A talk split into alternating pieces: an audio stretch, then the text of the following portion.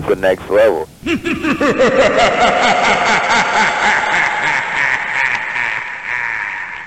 Okay, quickly, first things first, let's start this show off with a laugh. You guys know Winnie the Pooh, mm, you know. Oh, I think I have a thought. That Winnie the Pooh, you know, loves honey and stuff like that. Anyways, he's getting a horror remake this year. Winnie the Pooh, Blood and Honey. You guys know about this, right? Where it's like supposedly the story is Christopher Robin. He he left Pooh and Piglet behind, went off to college, and when he comes back, Pooh and Piglet decide they want to kill all of his friend, like all of Christopher Robin's friends, and Christopher Robin himself. Anyways, so that's the thing, right? And that's happening. And how? Well, we can throw the Grinch into the mix. Uh, apparently, the Grinch is getting its own horror remake, a movie called The Mean One. And the Grinch himself will be played by David Howard Thornton, who is also Art the Clown Terrifier 2 in theaters right now. Anyways, yeah, so that's happening.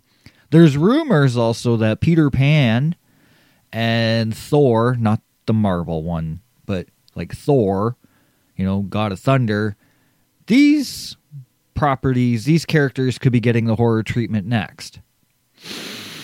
Okay, I'm okay with this. Uh here's my thing though. So I personally, here's my, I'm throwing this out into the mix. I know no one's going to hear it, but hey, who cares?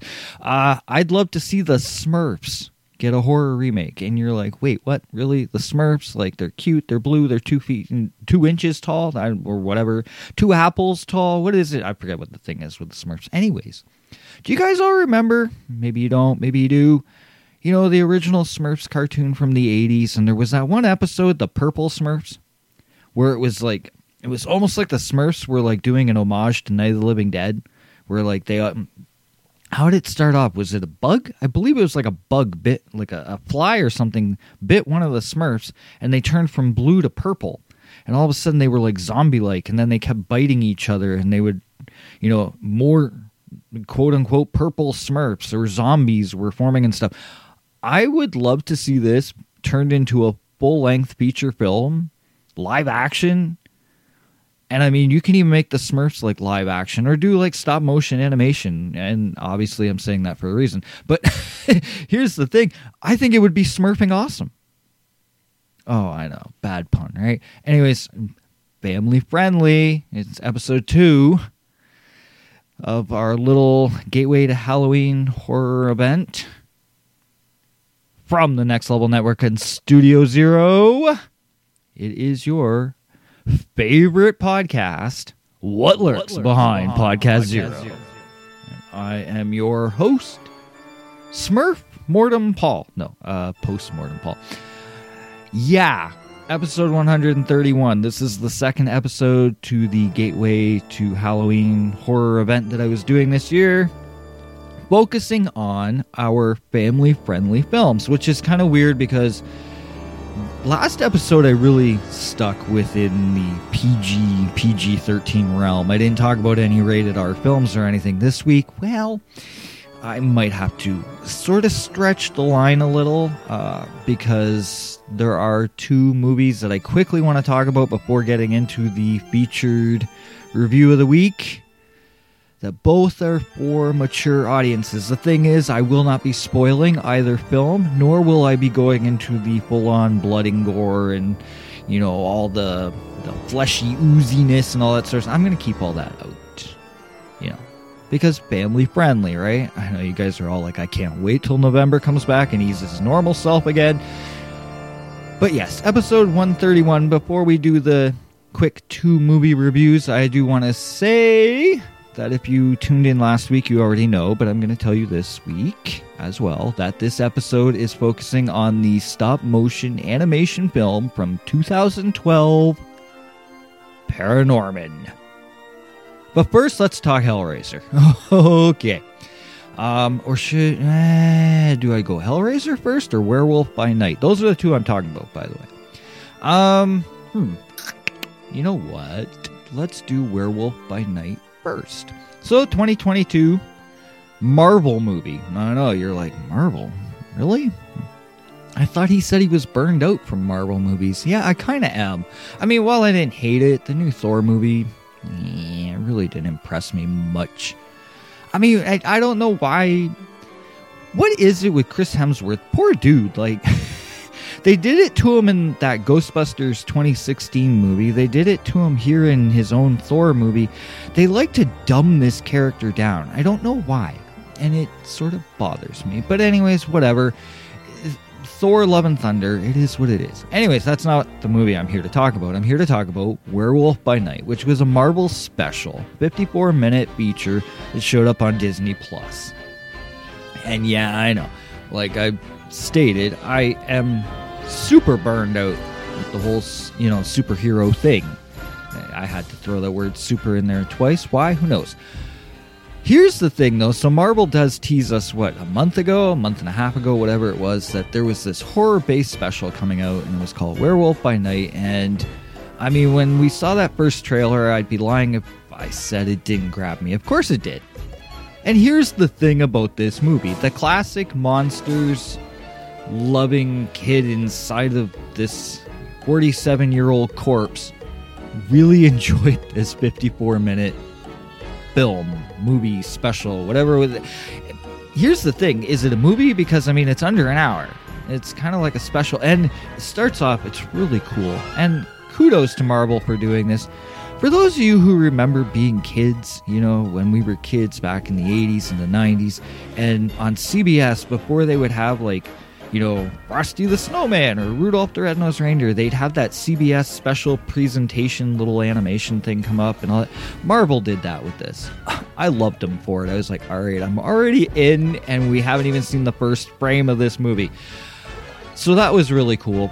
It helped bring me back to my younger years. And then, like I say, like you've got the classic monsters. On top of that, they gave it the black and white treatment See, if Universal would have let Rob Zombie do that, maybe the Munsters would have been received differently. But, anyways, Marvel says go ahead, go black and white.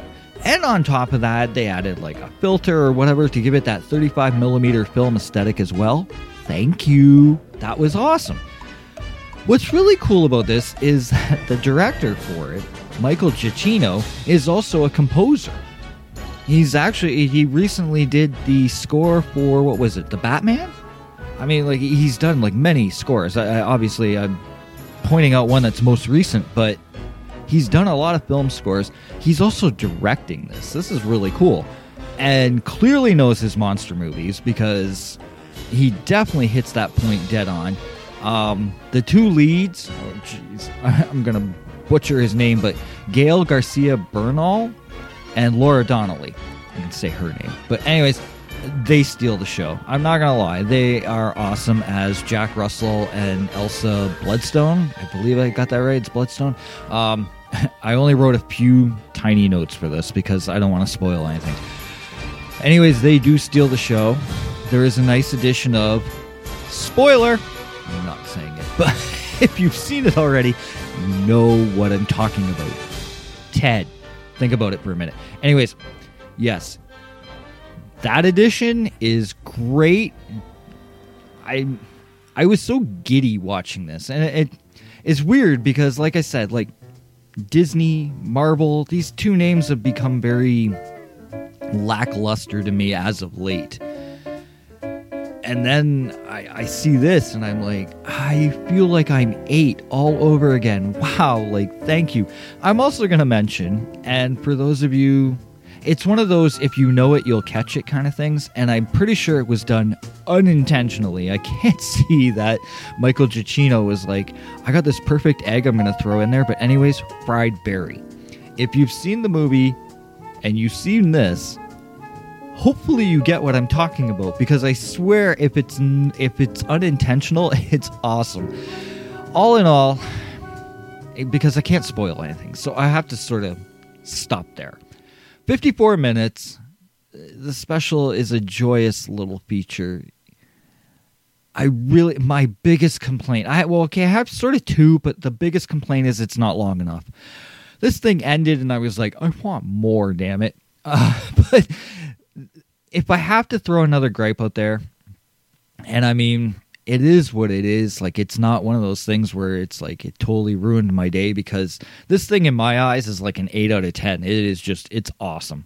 But the fight choreography, yeah, a little too Marvel, if you know what I mean. Like, sort of like that Black Widow, like where they always have her do that like leg scissor thing where she flips a guy over and stuff. They have to throw that in there, and I'm like, hey, come on, you're you're doing an homage to the classic monster movies of the 30s and 40s. They weren't fighting like that back then, but it is what it is. Like, I mean, it, it honestly, this thing was so great and i'm really hoping which a lot a lot of people i've talked to have said yeah they're pretty sure this is where the direction is going. Let's have this you know a little bit of moon knight. Let's have it all kind of converge to blade. Blade is the one marvel property i'm still seriously hyped about.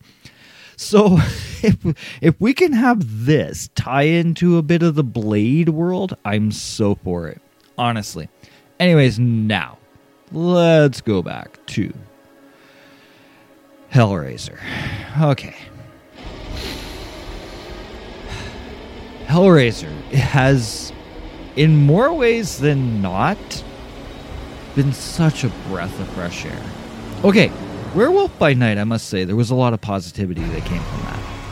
I did see some negative stuff online, but I mean, it was received quite positive. But then again, more times than not, I find that with Marvel films, there is a lot of positivity that is around those films.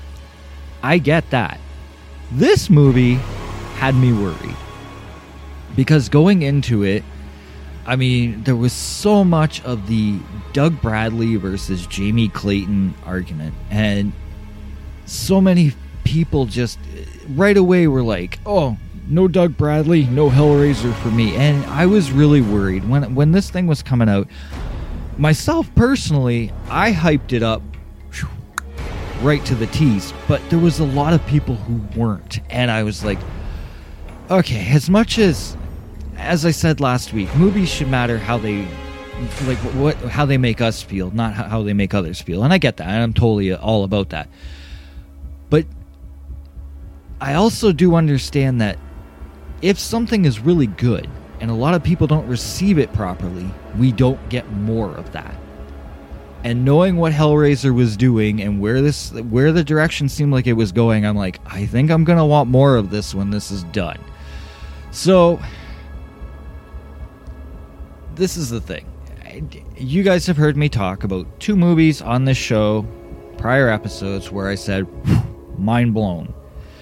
The Sadness and Mad God you can now add Hellraiser to that list. I this movie, okay, like I mean, I went into it, I was hyped. I mean, even you know the day it was releasing, I was joking with everyone saying Happy Hellraiser Day, and I, I was like ecstatic, could not wait to check this movie out. Which is kind of funny because it's US only release, and I'm here in Canada. Yeah, Thanks. Whoever's at fault for that, whether it be Disney, 20th Century Fox, Spyglass, I don't know who. Poor David Bruckner was the one that had to go on Twitter and say it's US only, no international release. Wait, what? You do realize what's going to happen from something like that, right? Like, I mean, as great as a movie as Hellraiser is, it's also going to be labeled one of the most pirated movies because you can't get your poop together yeah. Anyways, I may live in Canada, but you weren't stopping me from seeing the movie. So you, you know, connect the dots on that one. Yeah. This movie did not disappoint.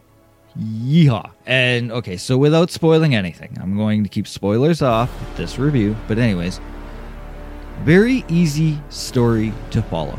It's not hard to follow. It didn't muddy itself with an abundance of side plots and, you know, I mean, there's side stories. Obviously, you have to have these characters fleshed out a little, but nothing that took away from the main course. Like it, it basically it stuck its landing and it went. And I like that it did that. It went through its progressions. It takes its time doing that too. I mean, this is a two-hour runtime for this movie.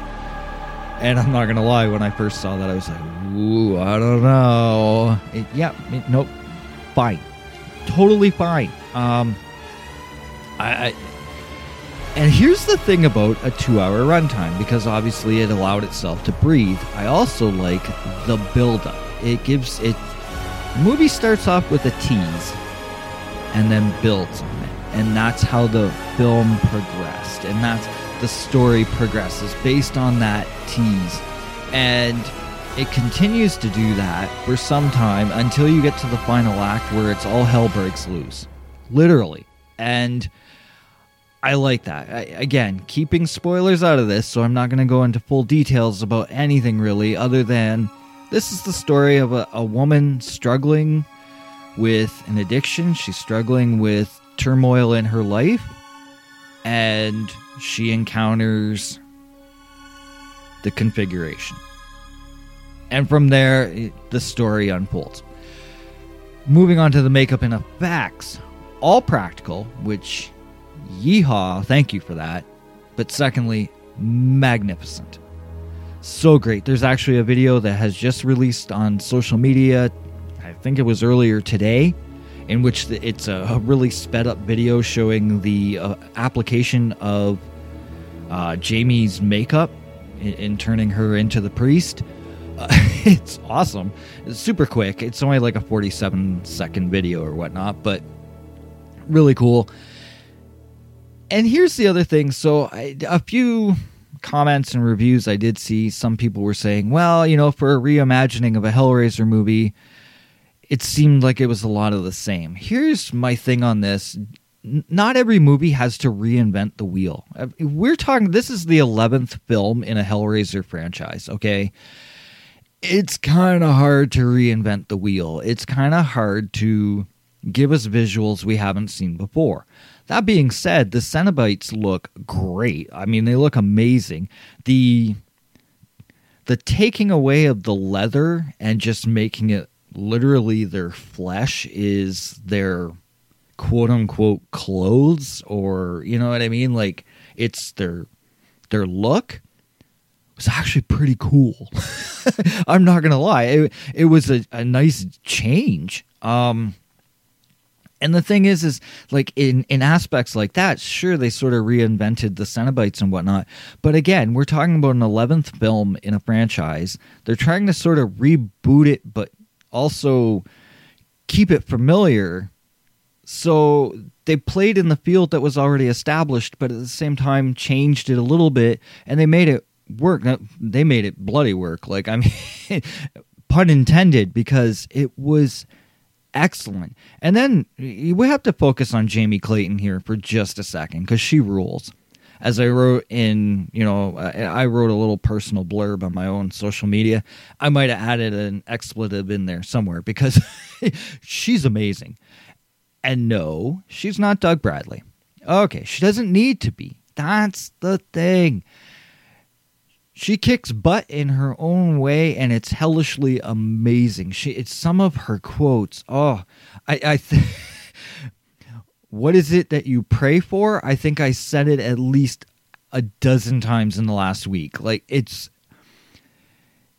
there are certain quotes, and she does play with a few of the quotes we're familiar, you know, with hearing Doug use. She she throws a few of those in there. They're little eggs, they're little nods. It's nice.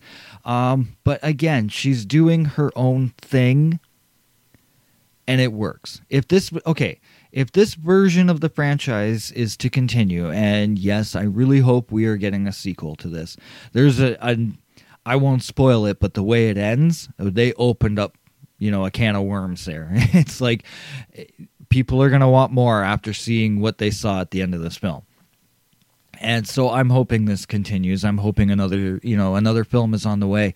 And I will say that I am 100% down for and in complete support of Jamie continuing to play the Hell Priest. I mean, bravo to her. Her performance is amazing. She really and it's the subtle things. She doesn't come off as how do I do this? How do I say this? Doug Bradley in the first, especially in the first two films, had a very commanding posture, a very demanding presence. She does that while not being overpowering. It's kind of, she has a delicate approach to it, but at the same time, it, it really works. And I'm not gonna lie, like these Cenobites, there's what seven of them in total, I believe, in this film. Every single one of them, if I saw that in real life, would freak me out. I'm I'm not kidding. Um, if there's a bit of a disappointment for me in this, okay, but here's the thing. I mean, again, 11th film in a franchise. We had 10 before this. And I can't go back to 1987 and relive that first moment seeing the Chatterer for the first time.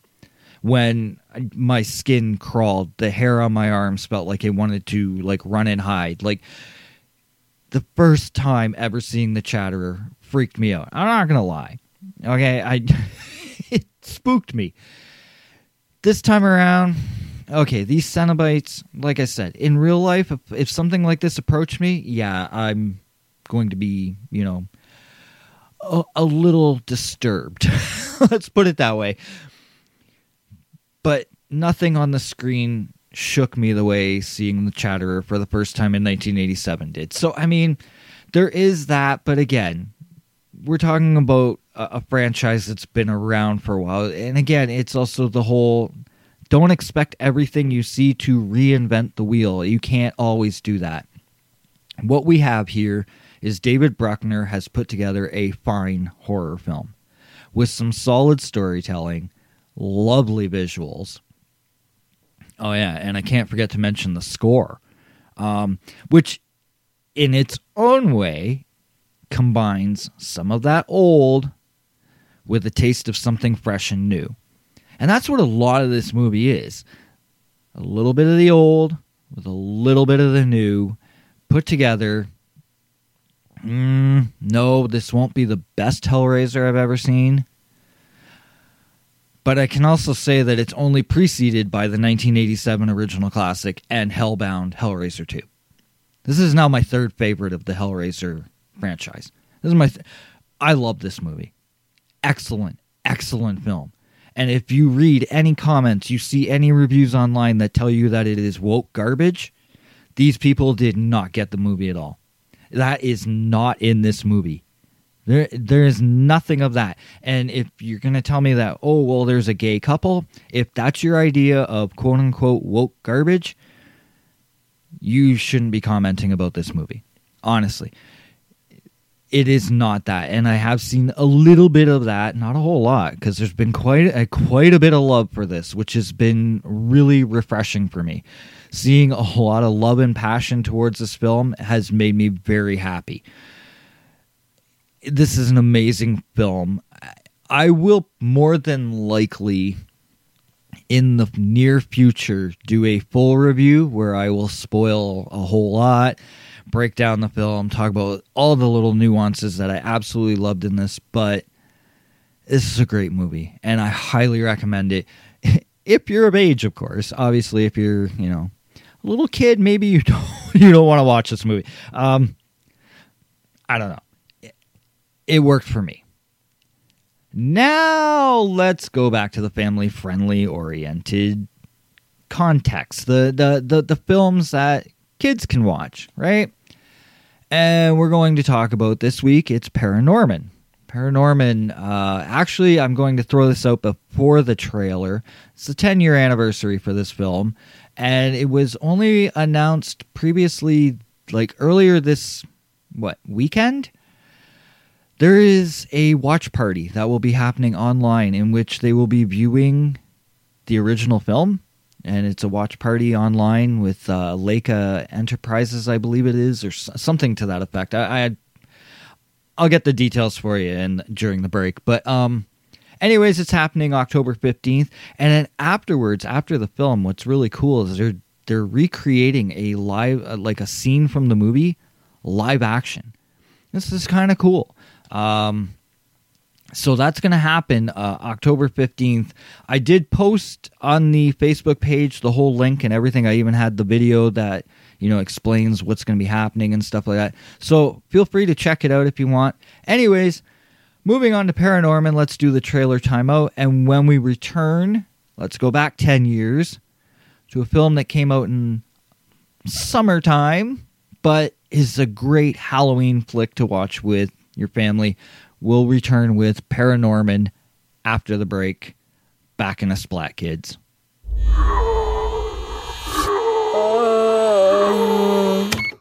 Meet Norman. Can't you be like other kids your age? His parents don't get him. He's probably up there fiddling with his Ouija or his orb. Harry, His sister doesn't like him.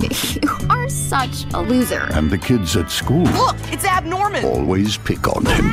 But he does have some friends. Norman, wait up! I like to be alone. So do I. Let's do it together. It's just that most of them Good morning. aren't exactly alive. How's it hanging? Haven't heard that one before. Do you see ghosts like all the time? Who's a good boy? Uh, that's not his chin.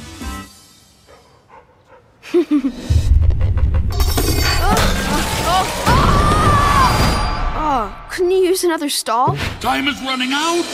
From the makers of Coraline, The witch's ghost is going to wake up tonight. And when she does, she'll raise the dead. you've gotta use your gift of talking to the dead. To stop it. This is crazy. Do I look crazy to you? Uh.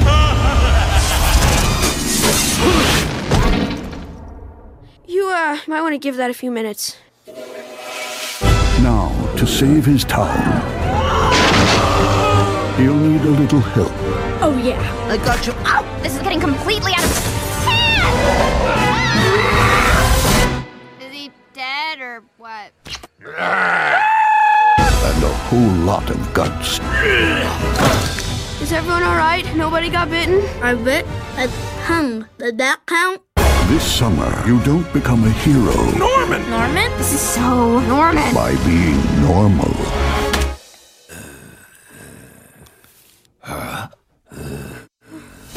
There's nothing wrong with being scared, Norman. So long as you don't let it change who you are. Paranorman.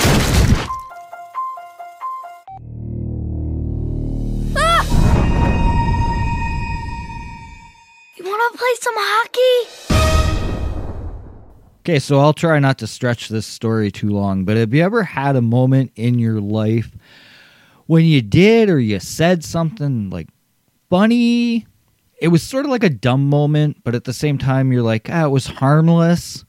So you just let it be, you know, hoping that, you know, others might just find humor in it and whatnot. Anyways, I know a lot of you don't care about the Chicago Bears or football on here. You know, I know, yay, sport. That I love when people are so condescending about that. But anyways, um, I'll keep those details out of it. But anyways, there was a post on Chicago Bears Facebook page. I made a comment on, and after it was pointed out to me that I had kind of mixed up teams because I thought I was talking about one team when I was actually talking about another. And anyways, I, I screwed it up and I mixed up the Seahawks with the Eagles. Not that you care, but anyways.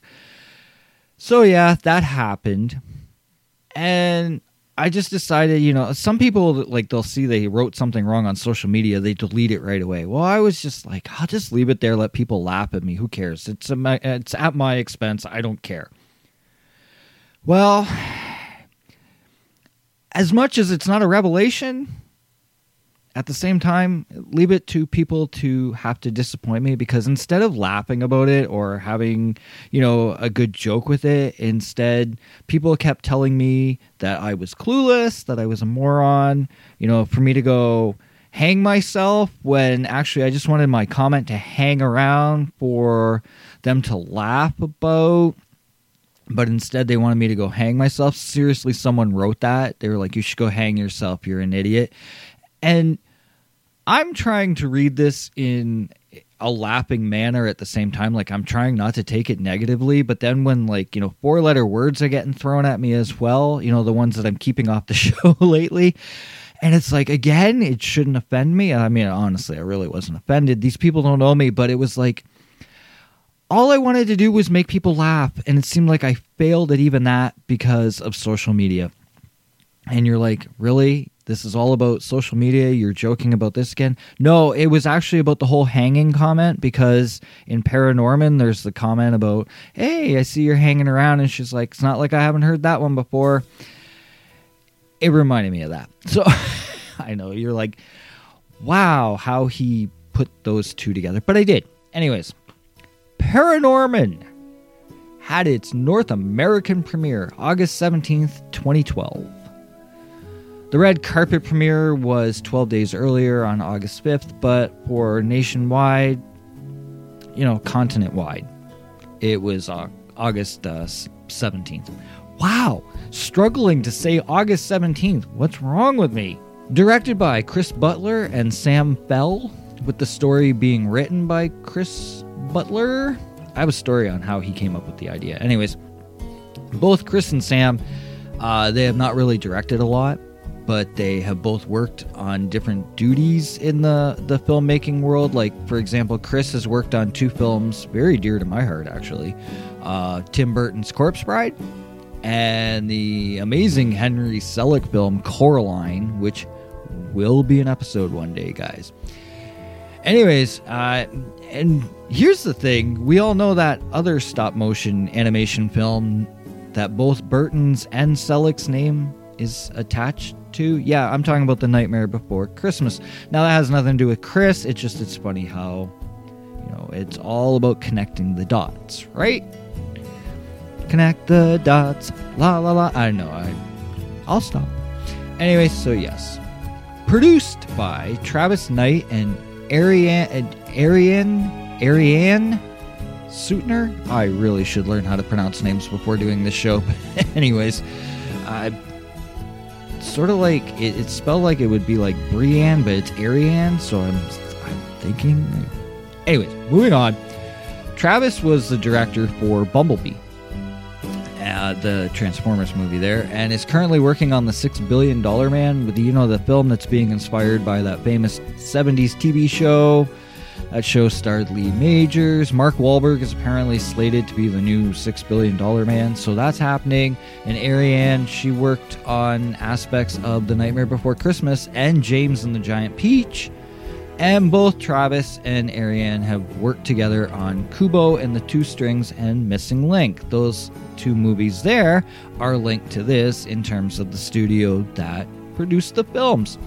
Um, cinematography was done by Tristan Oliver, whose background includes working on movies like Chicken Run, Wallace and Gromit: The Curse of the Were Rabbit, Fantastic Mr. Fox, and the Wes Anderson hit animated film. Try saying that three times fast. Isle of Dogs. I don't know if you guys know that one or not, but it, it had uh, voice actors like Bryan Cranston, Edward Norton, Jeff Goldblum, Scarlett Johansson, and Bill Murray. Um, of course, being about dogs, yeah, I'll, I'll watch it. Uh, but, anyways, yes. So Tristan was attached to that. And the music score, uh, you know, you, you're kind of hearing playing in the background right now by Mr. Jon Brion. And John's been attached to. Here's the thing about a lot of these people. Um, a lot of the names you're going to hear me talking about, especially in the starring cast and whatnot, and obviously some of these names as well that I've already talked about, not very many of them are linked to the horror genre, which is really interesting when you consider that Paranorman really has a nice horror feel to it. So it's like all of these people, they were familiar with the genre, they knew what they were doing, but at the same time, a lot of their careers did not focus in the genre of horror. Uh, anyways, Jon Brion, he did the score for this. He also did the score for movies like Boogie Nights. Uh, no, actually, I think Boogie Nights, he was just attached to the music department. I'm not sure he actually did the score. Uh, same with Pleasantville. But I do know that he did the score for Punch Drunk, Punch Drunk Love, Eternal Sunshine of the Spotless Mind, I, I Heart Huckabees. Why are all these titles? Why? Why? Why are these titles these titles? They're so hard to say. And the 2018 film Christopher Robin. And I mentioned Christopher Robin because I talked about Winnie the Pooh earlier. But I'm like, all these titles, I heart Huckabees. Like, I could never say that even once fast, let alone three times fast. But, anyways, it is what it is. Now let's move on to our starring cast, which this is a voice acting cast, obviously, but there's some great names attached to this, and there's a lot of them. So I took the ones that were important and I got key details to mention. That's about it because there was a lot of names that I had to get through. We will start with Norman, Norman Babcock. He is our lead protagonist in this film voiced by Cody Smith McPhee. See, I was able to say that one. Said it slowly, but anyways, this this is going to be uh, subtitled the episode where my tongue kept getting tied. No, um. Anyways, so Cody, uh, he plays Norman. Norman is uh, is apparently he's eleven year old eleven year old misfit kid. He's an outcast. He's an outsider, but he can speak to the dead. He has this the, the power of a medium. Um, Kodi himself, he was uh, also in films like Let Me In, which was uh, the remake to Let the Right One In. Uh, he was in Dawn of the Planet of the Apes, and he was in two X Men films uh, X Men Apocalypse and X Men Dark Phoenix. He played Nightcrawler, aka Kurt Wagner. Uh, he played him. And most recently, I'm bringing this up because God, every football game I watch, they promote this movie like it's going out of style. Uh, that new movie, Elvis, um, was an HBO movie in the States. It's on Crave here in Canada, whatever. Anyways, he's in that. He plays Jimmie Rodgers Snow. Uh, yeah. I will not lie. I have no desire to see this Elvis movie. I do like some of Elvis's music and whatnot, but I honestly can't see me watching this movie. It may happen though one day. Who knows? Uh, moving on to Agatha Prendergast, and she is the the the, the witch, the the curse on the town.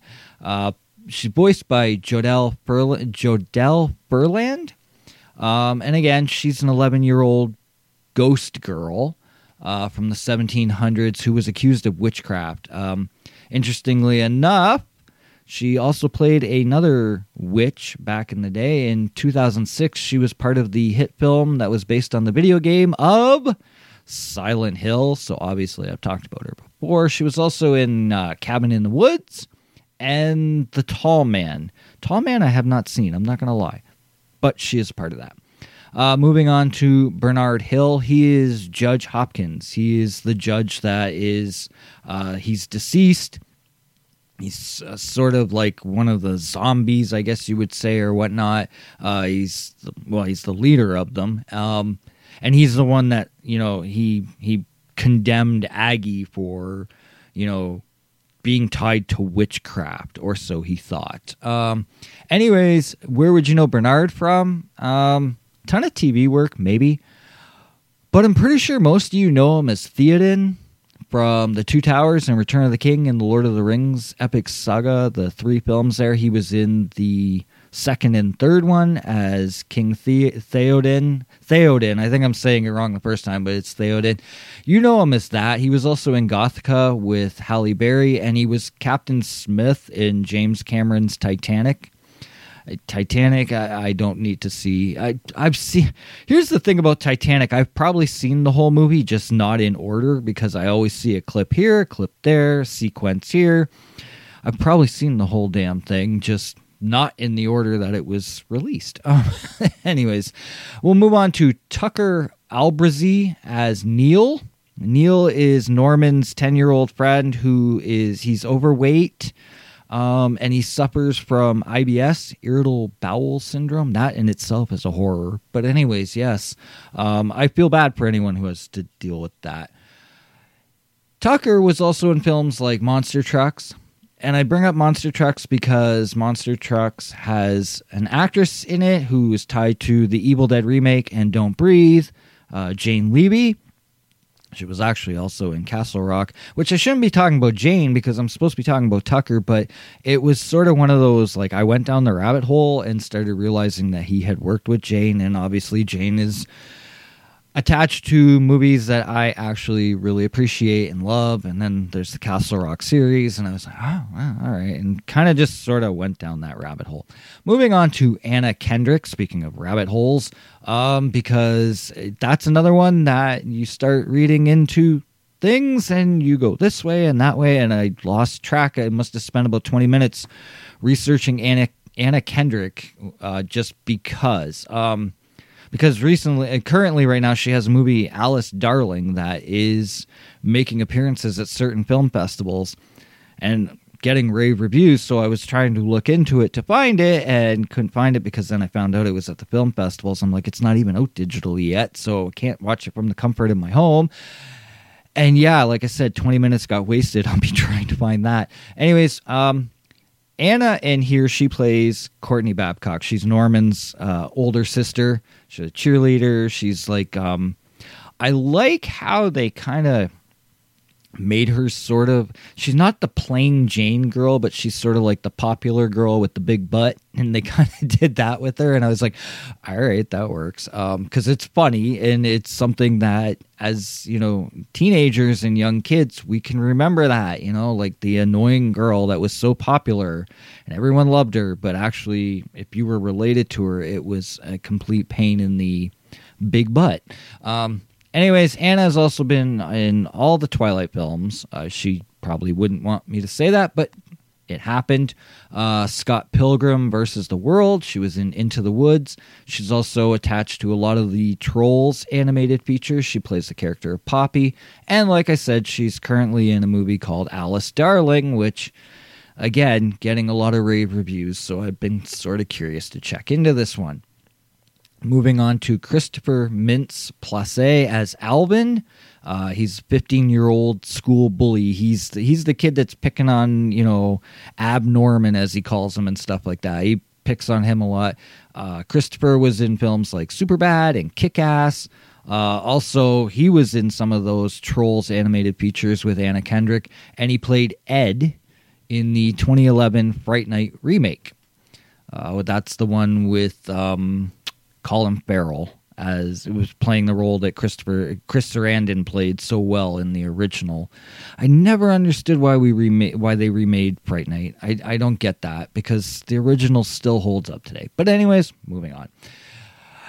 Casey Affleck as Mitch Downe. Now Mitch is Neil's 20 year old brother. He now Neil is like I said, he's Norman's best friend. Well, this is his old the best friend's older brother kind of thing, and he's a jock. He's also the one that Courtney has an attraction to.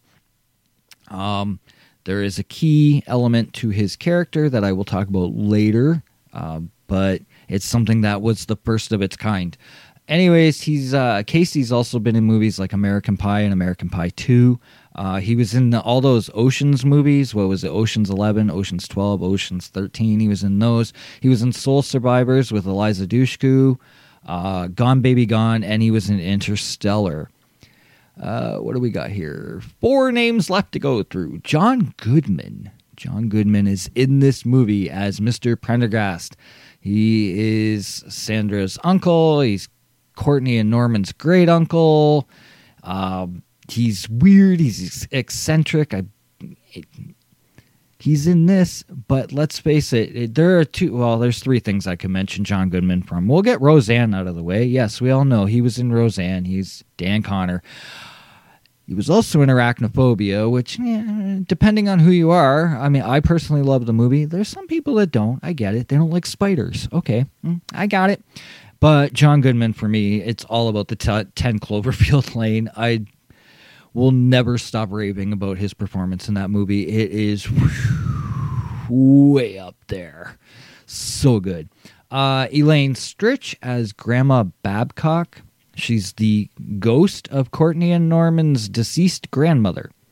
Um, yes, she's the ghost, which is it's it's funny how that all gets revealed very early in the film as well. You know, when Norman's watching the movie and he's watching with Grandma, and then all of a sudden you wonder why his parents are getting mad at him and annoyed with him that he's watching the movie with Grandma, but it's because Grandma's a ghost and they can't see her, but Norman can, and yeah, that all happens. Anyways, Elaine was a TV actress. Um, most of her she had 81 acting roles.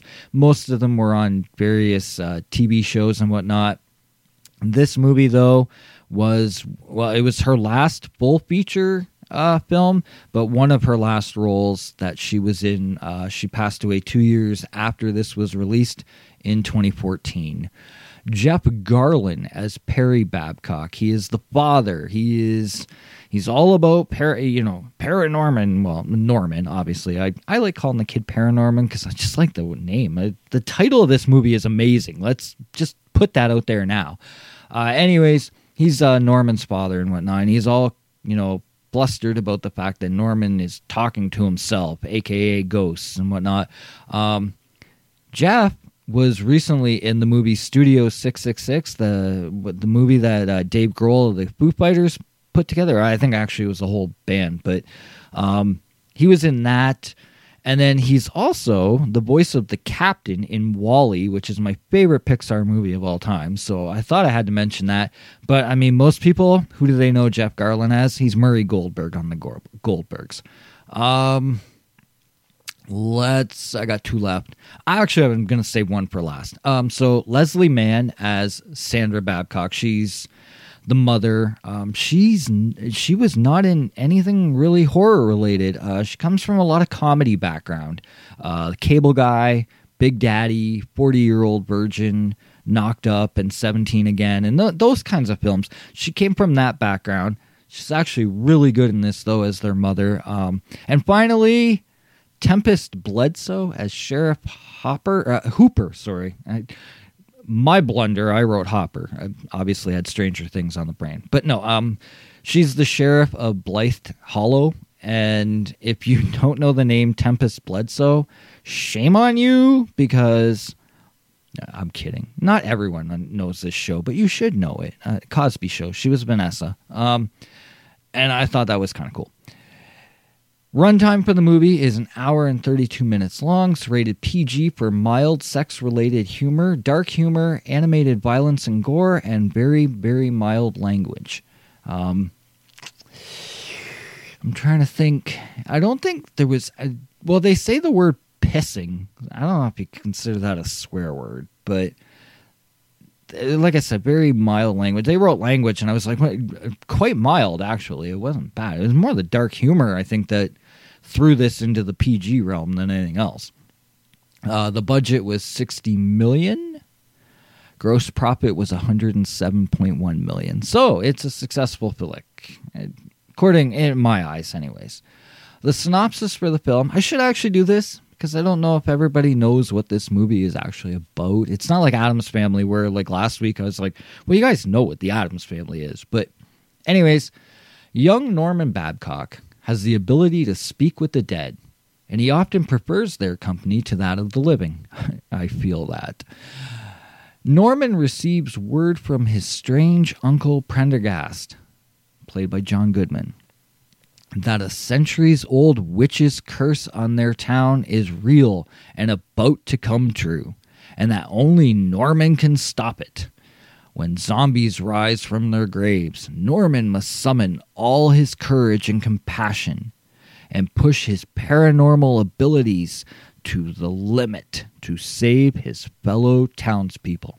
Which you gotta say, that's quite noble on his part because he prefers talking to the dead than he does the living, and yet he still sticks up for the living in the end. So that's pretty cool.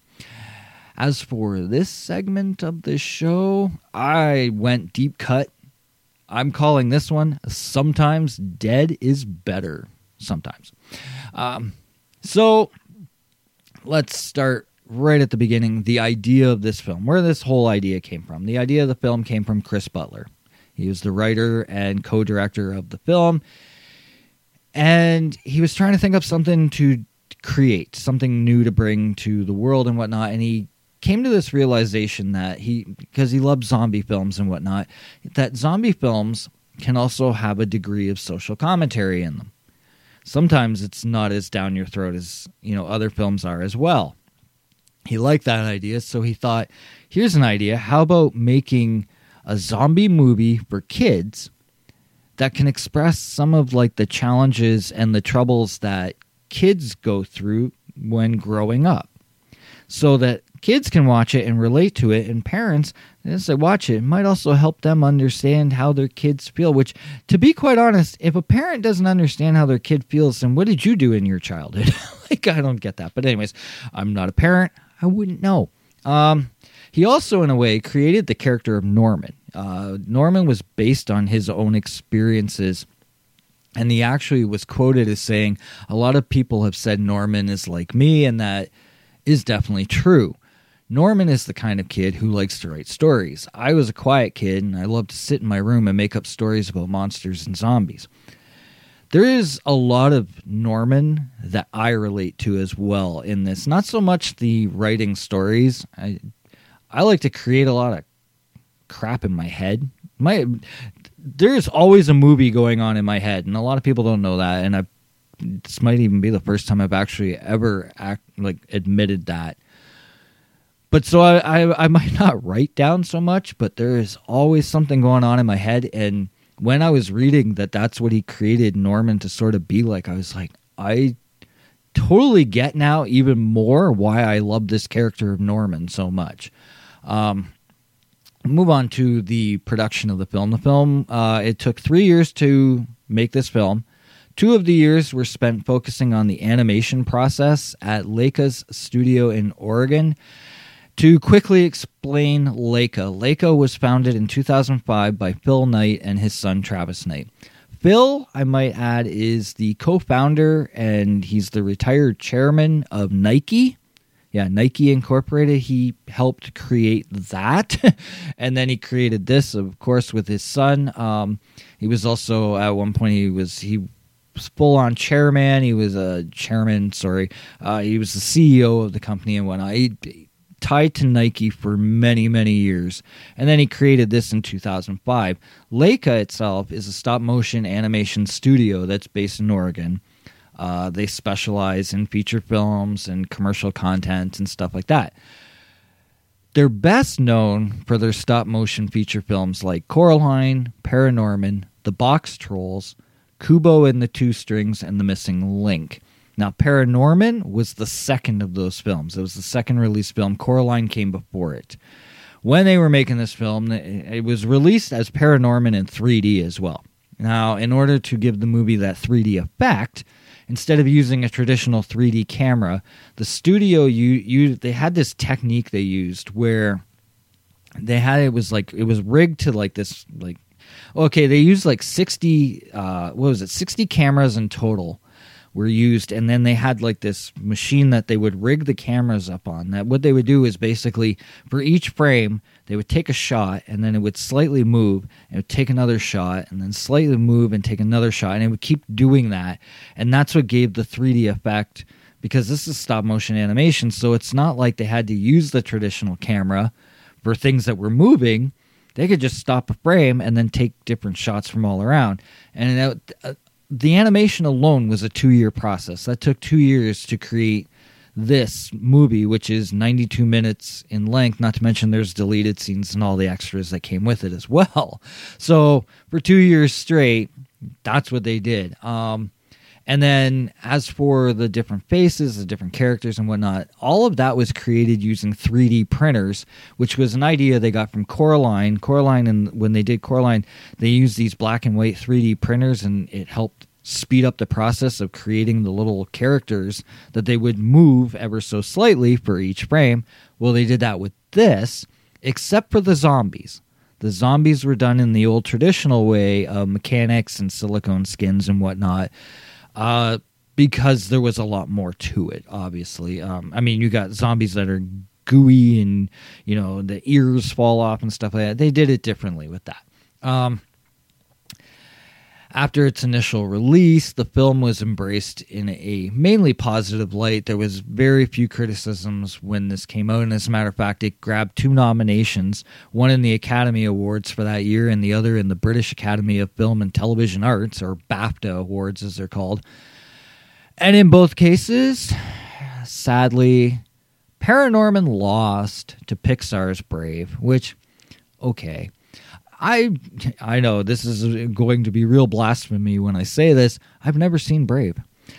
It did not appeal to me. Not that that's a bad thing. I'm not saying and I know it's highly loved by a lot of people. Absolutely. I mean, go love it. I'm not going to tell you not to.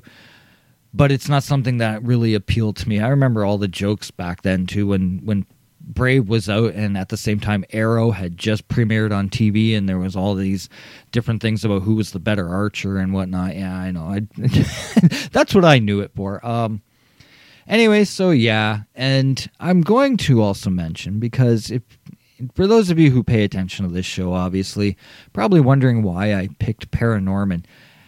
And to be completely honest, it was an unconscious decision. I wasn't actually paying attention when I did this.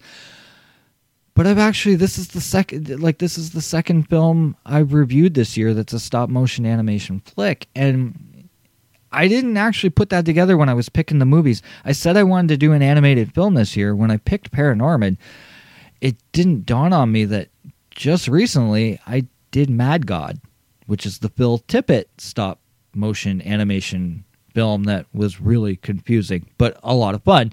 Um, that movie from 2022, Shudder exclusive, and this and that. So yeah, there's kind of that weird connection when I did this review, and it was like, this is the second stop animation movie I'm doing this year. I, I don't think pr- prior to these two, I don't think I had ever done one. So it's it's kind of cool. This is a different kind of movie, obviously, than that. Um, there's a lot of familiar parts to this movie, though, uh, not in connection to Mad God, but to other things. Uh, so, and just to give you an idea, like, I mean, the story takes place in Blithe Hollow, which is a mashup of Blithe Spirit, which was the story by Noel Coward, and The Legend of Sleepy Hollow, which was the Washington Irving story that was also made really famous by Disney and whatnot. So Blithe Hollow comes from Blithe Spirit and Legend of Sleepy Hollow. And it's things like that that make this film have a familiar feel to it. Um, it's uh, you know the eggs, the nods, the spoofs, because this, this is still a fun-loving flick that has a lot of that spoof um, attitude towards it. I guess, I guess, attitude might be like the right word to have. I mean, keep in mind the beginning of this movie, right? The way the movie opens, and, and Norman is watching that scary movie on TV, and it's like it's sort of like watching Night of the Living Dead, but if Jamie Lee Curtis was in the movie, you know what I mean? Like it's sort of doing that and whatnot. So, and then there's, uh, of course, you get you get the total tone of the film right from the very beginning when the girl is screaming at the zombie coming towards her and she's like screaming and then there's like a pause and then she realizes okay i gotta keep screaming so she continues to do it again and there's there's that so you you get the idea that they're going to tribute they're going to homage certain things but at the same time it's going to spoof it at the same time and that's the thing to remember about this film in many ways it's a spoof it's a tribute it's a it's it's a passion, a, a love letter, a love letter. That's the term I'm thinking of to zombie films you know, and horror films in general, because there's there's other nods and eggs in here that didn't necessarily come from the zombie genre, but they just came from horror movies. This is also, though, a story of anxiety. It's a story of the anxieties of childhood and growing up. It's a story of you know, the feeling of loneliness, accepting one's own differences and not being afraid to be yourself, you know, there's that. But is it a horror film? Because that's sort of the question that's come up sometimes. Is this a horror film? I mean, it's an animated film. They aren't scary, are they? For my generation, well, maybe Secret of NIMH was definitely a film with some horrifying moments. Uh, I'm not gonna lie, the Great Owl haunted me for most of my childhood. so I don't know. Um, animated films are they are they supposed to be scary? I mean, for some, I saw comments and reviews saying that they felt Paranorman was a horror film, and I might have to agree with that to a degree. I mean, in regards to this film, I mean, it's an animated film that will definitely catch the attention of younger viewers. It's colorful, it's cute. You got cute little Norman and his friends and whatnot. But it is still definitely a very dark film that doesn't shy away from a lot, you know, including the concept of death and afterlife and other themes as well. More on that in a bit. But um, let's here's the thing you know what i've been doing it for a, a, bit now and i like this format so i'm going to go straight into the next segment which is the quick eight eight points that I pick from this film, which are going to highlight sort of what I was just talking about. Number one, though, honestly, this is something that might not appeal to everyone, but for me, this was something very personal. Was the characters feeling relatable? Which is sometimes one of those things where, like, and I'm not gonna lie, even when I watch like Hellraiser, for example, I didn't relate to the characters, but I was still fully engulfed and, and pulled into the story. This movie, on the other hand, has characters I relate to.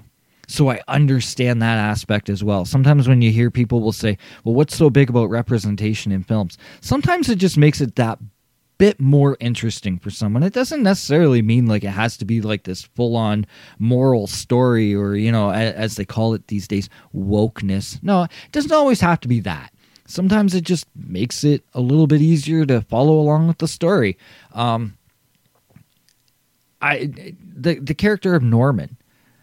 I, I was that kid, you know. I, I was sort of that kid that grew up that horror fan, you know. I was that kid who who grew up and wasn't always understood. And that's not me crying the blues. I'm not like, oh, woe is me. No one understood me. I'm so emo. No, no, no. I'm just saying not everyone always got me. This, to this day, they still don't always get me. And okay, I'm cool with it. I was a kid who grew up talking to himself a lot. I had a lot of imaginary friends. Something that I don't really tell a lot of people, but it's just how it was. Like, so I definitely resonated with that character of Norman when, you know, he's walking down the street and, you know, he's talking to the woman hanging in the tree. Oh, how's it hanging? Oh, I haven't heard that one before. Like, you know what I mean?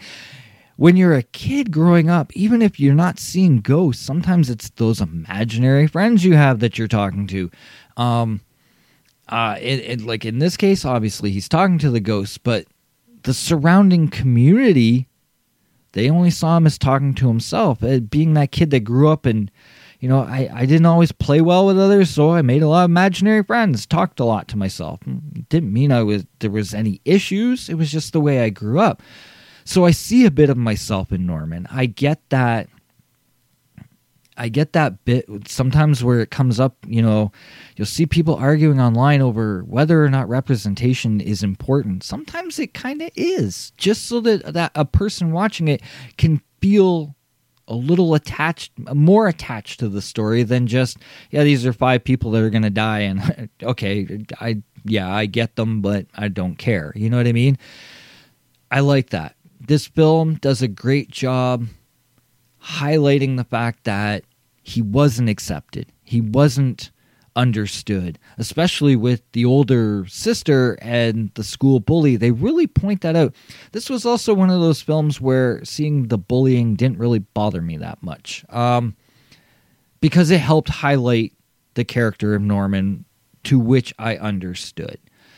Uh, part uh, point two, not part two. I gotta stop saying part. Last week, I think uh, what was it? Was it point four, where I said part four, and it's like eh, it's point. Point number two. The music score. Jon Brion does a wicked job creating a fun and haunting score that works well. It works well simultaneously while the visuals and the audio parts are being blended together. Um, I've always felt that the success of a great score is based on how well it helps to tell the story. And in this case, the music is just as much a part of the narrative as the visuals and the dialogue without standing out as well. I, I know you're thinking he's pointing out about the score but it doesn't stand out no i like the fact that it's almost it's so it it's so much helping to tell the story that it's almost subconsciously being noticed but you're not really paying attention to it but when the movie's done, you remember scenes based on certain musical cues. Because, like, when I listen to the soundtrack, I can see the movie in my head, which is weird because when I watched the movie, I wasn't really focused on the score. So I like that. I like that the score is playful when it needs to be. It's spooky when the story calls for it. I realize that I have a, I, you know, I do rave over a lot of film scores. There's very few that I don't like. Um, but this one is a joy to consume and I do listen to it separately from the movie quite a bit, especially in October. But when I'm watching the movie, it it just fits so perfectly that it's almost one of those unnoticed things that you are noticing. I know that it probably makes no sense at all, but whatever. Um, point number three the original yet familiar storyline. Um, and this point, and I will say point four, they kind of tie in together. They're sort of hand in hand. But the distinction for this point, um, the whole idea of like like when focusing on the story and whatnot, this, honestly, this is kind of like a sixth sense for kids that also you know blends themes of bullying and witchcraft, curses, adolescence, and legacy. Kind of takes all that, puts it in a bowl, blends it all together into a cornucopia of visual gorgeousness. Pun on gore intended, yes, I know. And I don't think I landed that one that well, but oh well, whatever. You get the point because in this movie, there's also gore. It's animated, so it's not as harsh on the stomach. And I say that only because so apparently there's this story online. Here's a side note, by the way, kids. Uh, this is story online, you know, about Terrifier 2, and people are vomiting and fainting in the theaters while they're checking it out. One, haven't we heard this story before? But two, I almost wonder, like, is it real? Um, I don't know. And not to mention, that's a really high bar you're setting up there because the sadness blew the first Terrifier away in terms of gore and violence. So I don't know. But then again, the new Terrifier movie is two and a half hours long almost. So anyway, back to this movie, Paranorman. Um, the thing is, is like you know, it is a very original story, but then when I when I jump into point four, which is coming up like pretty much in seconds, it still had a familiarity to it. And point four is the Easter eggs. It's the little nods, it's the homages to those previous entities that existed before this. Uh, for example, you got Norman's ringtone, which is the Halloween theme, John Carpenter's Halloween, which leads to a moment where, you know, Norman looks out his window and there's Neil wearing a hockey mask looking like Jason Voorhees. And it's because he wants him to play hockey. And that's an obvious nod to Friday the 13th. So you got Halloween and Friday the 13th, two of the most famous slashers being you know, given nods to uh, the movie that Norman is watching at the beginning of the thing, uh, like the beginning of the movie, obviously is like Night of the Living Dead. So you have that nod, which now you've hit three classics just in that alone. Uh, and then there's the vending machine for those of you who caught that. It's selling Cujos. Uh, and Cujo's actually is spelled C U J O H. There's an H at the end of it, but it's still they're selling Cujo's, and the logo on it is a dog. So go figure. So now you've hit four classics. Um, and not to mention something that I kind of notice. I mean, maybe not everyone does and whatnot.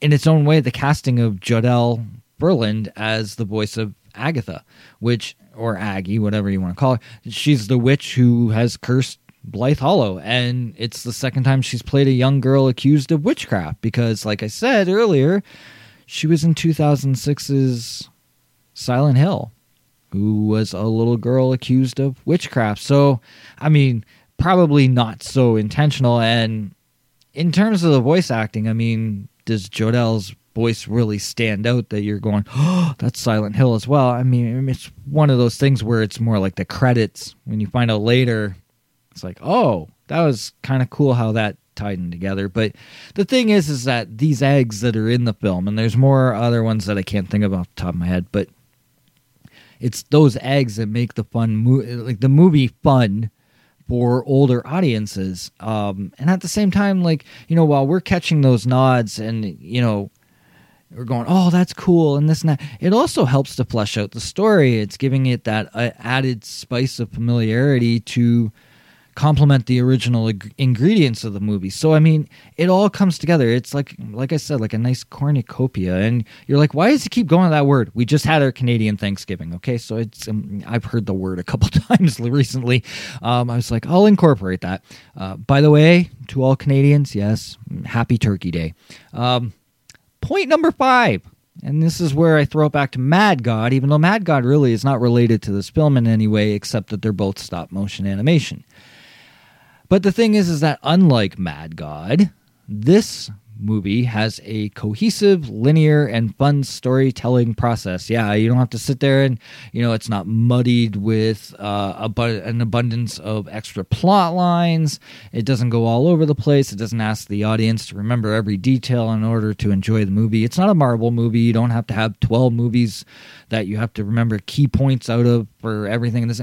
No, it's one story, very linear, couple little sub points with you know like the the bully kid and the sister the parents stuff like but i mean it's still pretty straightforward. Parent you know paranorman. Norman can talk to the dead and he has to help the town avoid this curse by setting things right with the curse the the, the um, not the cursed people but like the, the people in the afterlife you know the the the ghosts so to speak the zombies and whatnot. He has to use his powers of medium to set everything right. It's pretty straightforward. It's easy. Um sure there's things that when you watch it the second and third times around you'll catch things that you didn't catch the first time. But i mean this is and that happens with most movies to be honest. But this is one of those movies that you can watch at a leisurely level of attention and not have to go on a witch hunt for details to explain to you what just happened afterwards like and that's kind of cool too because sometimes you watch a movie and when it's done you're you know you're leafing through your phone or your internet movie database or whatever trying to figure out okay did i get the movie properly? Did i understand everything that was going on? This is one of those movies where it's straightforward. You know what happened. You know you you get it. Um, point number six the animation. And I've already talked about how you know the processes of how they did it and everything like that. I'm not going to go through all that again, but let's let's just state the the obvious here. The animation for this movie is gorgeous. It's gooey, but it's gorgeous. It's it's very bright. It's colorfully lit. It's great use of shadows versus light. I should say that too. They did a very good job with it because I mean it is still stop motion animation. You are going to have shadows and whatnot being used, and all that is done right. It's another hit for Laika Studios. You know, um, Coraline was before it. Coraline is a great film, and honestly, I'm even with myself, I'm kind of shocked I didn't go with that one over this movie. But this movie just felt right for me to talk about this time around. Coraline will get its day in court. Don't worry. Point number seven the voice acting. And here's what I liked about this was a lot of the old and the new. So it feels very natural for starters. Secondly, you have great powerhouses like John Goodman, Anna Kendrick, Jeff Garlin. These are familiar voices. These are voices that people hear them on the screen and go, I know who that is. Especially someone like John Goodman. He has a very distinct voice. So you you have those voices with some of the maybe not so well known voices like Cody Smith McPhee, Jodelle Ferland, and Tucker Albrizzi. Not that they're not recognizable names, and when you see them in the credits, you're like, oh, hey, I know who they are. I've seen them in this or that. But sometimes the voices themselves, they just don't. You're listening to, I think I know, but I'm not sure. It's not like a John Goodman or a Jeff Garlin where you're like, oh, I don't know who that is. Um, and I like that. I loved all the voices used in this movie. I liked where nothing seemed scathing, nothing seemed out of place for me. Everything just sort of flowed beautifully. Point number eight is the big one. It's much like last week, where the big one was, you know, Christina Ricci in the Addams family. This is not a character so much. This is more the mature themes and the moral of the story. Um, and, I mean, it ties in a bit with point number one where I said relatable characters. But this, okay, so here's the thing. And I did say Chris Butler, you know, he said that he found with zombie movies, great commentary could be made. He clearly kept that in mind while he was doing this 92 minute movie. The themes of feeling like an outcast, being bullied, um, they're both done with thoughtfulness and care. Uh, and it's like I said earlier, it's not. It's one of those few times where I'm not annoyed by the use of it to help. Like it's not a story plot that bothered me when helping to tell this story because it was very natural and it felt like it belonged in the story. Sometimes you just see, you know, random kid is bullying someone else and it's like, okay, you're only you're only doing this to pad the runtime or we've seen this before and it doesn't fit in this story. It was unnecessary. You didn't need it for character development. In this movie, you needed it. It had to be there to point out Norman, there was actually nothing wrong with him. It was everyone's else everyone else's prejudgment of him because oh, he's walking down the street and he's talking to himself. He actually wasn't, but you didn't know all the details or in this character in this case the characters of the film did not know all the details. We as the audience do. We see what's going on. But those characters in the film they didn't see it so they bullied him. They picked on him. They they yelled at him. They didn't understand him. It was very real in this film and definitely needed um, and i'm talking about a, an animated film with you know the aspect of talking with the dead you know and yet the themes of exclusion and being outcasted felt very real. It worked. The movie definitely has a moral story to tell. Um, but like with, and here's the thing a lot of horror movies will do this, but the best ones will do it while not feeling like they're hammering it down your throat. A movie like Black Christmas from 1974 it's it, it always tickles me when I see people say, "Well, social commentary didn't exist in the movies from the '70s," and it's like, yes, it did. You just didn't catch it because they didn't feel the need to hammer it down your throat. Black Christmas 2019, you I couldn't get through 15 minutes of that movie without every other line being something trying to preach to me about what was wrong with society. This movie, there's a moral story. There's definitely morals to be learned from this, but again, does it in a way that it's just part of the story. It's just sort of there, and you're not realizing what it's doing. And I'm talking about like the ideas of like, don't judge those who may be different from you, don't jump to conclusions. You know, some actions may be more damaging than you might think. So much of this is relevant, um, especially when there's one scene that really stands out which helps in both furthering the story and also hammering this point about the actions being so much more damaging than people realize. And that is when Norman has that revelatory dream where he's basically seeing the moment when Aggie was judged upon and her medium powers were mistook as being witchcraft so they condemned her. There was the te- the what the town council, you know, took took it upon themselves to condemn her soul, basically, um, which in turn led to her placing a curse upon the town. Like, and the thing is, is she's only retaliating because why are you picking on me? I'm not doing anything wrong. And it's interesting that this movie in 2012 existed. And here we are in a world, we're in 2022. We're still in this expletive deleted world where the human race still has not learned its lesson to stop always judging others, stop assuming the worst of everyone. And then you take that idea, you know, we do judge others, we do assume the worst. And then when people have trust issues, and we wonder, well, what's your problem? Why don't you trust everyone? Why, why, why can't you trust people? I wonder why. I mean, most of those people that have trust issues just want to live peacefully. They don't want to cause trouble. And most of those people that have been judged upon time and time again by the gossip queens of the world and whatnot, and kings too. I know a lot of men like to do their gossiping too. But the thing is, is that it, we create our own problems because we can't just not judge. You know? And it's the reality of the film. You know, it, it's it's that reality that makes this animated fictional story so potent and does it again like I said without without the fact of having to hammer it down our throats. Here's something else. Slipped into the movie and while I'm sure audiences took note of it, it was like it was just there and you didn't see it coming. This is the first animated film ever to include a gay character. Neil's older brother Mitch, the one that Courtney has a crush on, is gay, and it is not noted until the very end of the movie. And when they promoted this film, they didn't feel the need to overhype it. They didn't have to put it out there. Yeah, we're the first animated movie with a gay character. They just did it. He's just there the whole movie, his character is just being Mitch, the dumb jock, which they kind of play on that stereotype.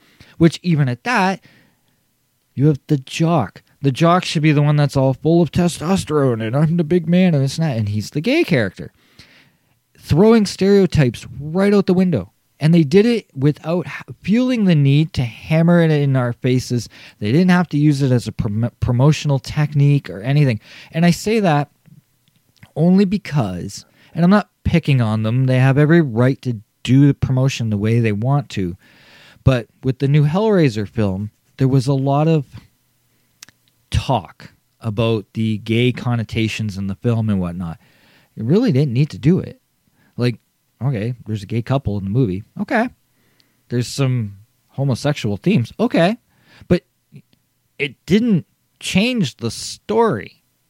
It didn't make the story of Hellraiser any different.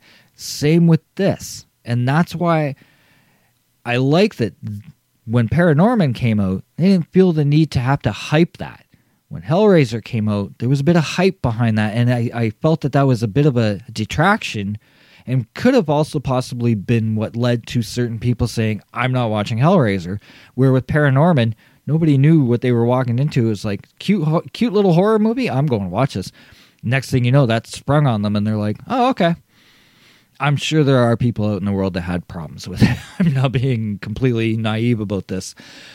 But where some movies feel the need to jam things in everyone's faces about the inclusivity, this movie just put it there and left left it for everyone to discover on their own and just again and it's another piece to the story of don't judge people don't assume you know everything you don't, especially like and this is something that I, I try to keep in mind when i'm at work i might get frustrated with someone at work i might get frustrated with someone's work ethic but i don't know what their life is the other 16 hours they're not there so i try and i'm i'm guilty of it sometimes too. I, I go off the handle and then it's like, ah, you idiot. Like, seriously, you have enough problems in your life. What makes you think they don't? You know what I mean? And I like that this movie was able to bring that to the story.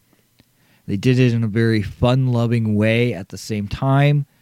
And it's just it's such a great wholesome movie at the end at at the end of its runtime, you know. Rotten Tomatoes has this at an 89% approval rating. Metacritic, Metacritic has it at a weighted score of 72 out of 10, and IMDb sees the movie holding a 7 out of 10 rating, with 7 and 8 being the two most common ratings. I can't believe it, but I'm actually pretty much on point with Rotten Tomatoes for once, which is usually the one I have a problem with. Podcast zero rating. This is a family friendly story in an animated horror movie. And yes, because of the reality of these stories in a fictional film, is what makes it a horror film. It's a great tale of friendship and heroism, while at the same time showing the horrors and consequences of assuming the worst, judging a book by its cover. I like that it also focused on the consequences, the guilt that can come from that, what will follow you to the grave. It's a great homage to the fun moments and elements that good horror films can offer and have in the past. Some of them still doing it even now. I know a lot of people are like, mm, new horror sucks. No, not all of them. There are some good ones out there. Um, this is a wonderful film that adults and kids can enjoy together. It's another of those great family friendly flicks that you can especially enjoy during Halloween. This is the season where kids, you know, get to have fun and adults can be kids too at Halloween. You don't always have to be so, you know, mature and adulting all the time. I hate that term. But anyways, you get my point. have fun. Uh, this is one that I enjoy returning to from time to time. It's never a slog to get through. I do own it on DVD. Probably should get the Blu ray, but I have it on DVD and I do watch it as, as much as I can because I love watching this movie. It's eight gooey zombies out of 10. Okay. Like it's, it's an eight out of 10. It's a great flick. Um, I mean, it, there's times where I, I could even say it's almost a nine you know, is it a perfect movie? Mm, I don't know. There's a few little stereotypes that come up in it that I get why they're there. I, I understand we're you know we're spoofing the whole idea of the stereotype, but it's like, hey, I've done that before. But oh well, it is what it is. Like I said, it's not. I'm being nitpicky, really. Like honestly, trying to find a criticism of this film was not easy. And it's like, okay, the stereotype thing, maybe like anyways, eight out of ten for sure. It's such a classic flick, and if you haven't seen it and you listen to this, well, spoilers. I told you quite a bit, but anyways, um, I highly recommend this. If you've seen it before, watch it again. It's a great movie. It's so awesome, so cute, and yes. For younger audiences, might be a little scary, but there's nothing wrong with giving them a little bit of a scare. That's the point of gateway films, and that's what this is. Another great gateway flick that the whole family can enjoy. And on that note, thank you for listening. Thank you for coming back yet again. Addams family had a great turnout, guys. Um, and very quick. I, I assume seeing the name, the Addams family, everybody's like, I gotta listen to this. Either that or it's like two people in 98 bots, but I, I don't know. Um, two people to every 98 bots. I don't know. you know what I mean? Um, I'm kidding. No, it was awesome uh, seeing the Addams family, like so many people gravitating to it and whatnot. And that was great. It was awesome. I was so happy that that was a nice little successful start to the Gateway to Halloween event. Um, this is it, it's been a good year for me, and I'm I'm really happy with the podcast. I'm really happy with where things are going. I hope you guys are too. You know, for those of you who keep coming back, thank you. It's awesome. It's making me it's making it worth it. Um, so yeah, that's the thing. Should I announce to you guys what the next episode is? You know what? I think I will because here's the thing about this next episode. Okay, the next episode is an obscure film. It's one that might have slipped past quite a few people. Uh, as a matter of fact, I forgot about it. okay, I have seen it. I saw it when I was a kid. I have to actually go back and revisit this movie as well in order to prepare for this episode, which is what I usually do anyways. I usually revisit all the films. But this one I'm going to have to pay attention to because it's been decades since I saw it. Um, it's a Walt Disney production. Uh, it's a Walt Disney film. It's a creepy little film, live action film uh, from director Jack Clayton. And it's kind of funny that last week's episode, I started with a clip from the poem that shares the same title as this movie. This is also a movie that has shared a title with a song, a, a certain song that had, popped up. Harry Potter for crying out loud. Um, but yeah, so the film stars Jonathan Pryce and Jason Robards. It's from 1983. It's a movie called Something Wicked This Way Comes. It's a Ray Bradbury flick based on a Ray Bradbury story that was released by Walt Disney Productions. And it's creepy. It's a good one. Um, so, yeah, I, I probably should announce that. I'll announce also so you guys know. If you haven't seen it, it's available on YouTube in its full runtime. So, if you want to watch it, that's why I'm announcing this now. If you want to go watch Something Wicked This Way Comes, so when I do the review next week, you're not like, he spoiled the whole movie for me. It, it's going to happen. Uh, anyways, yes. Podcast can be found on Spotify, Apple Podcasts, Google, FM Player, um, Audible. Audible is another one. I never mentioned that one. Same with Amazon Music. It, it's on Amazon Music as well. Uh, so, yeah, many of the major streaming apps it is available on. Social media Facebook, Instagram, and Twitter. Uh, and there's the email address what lurks behind podcast zero at gmail.com. You guys are awesome, and I hope you're enjoying this event. And now, without further ado, we'll let some quote take this show to its ending. Do you have any hobbies? I collect spores, molds, and fungus.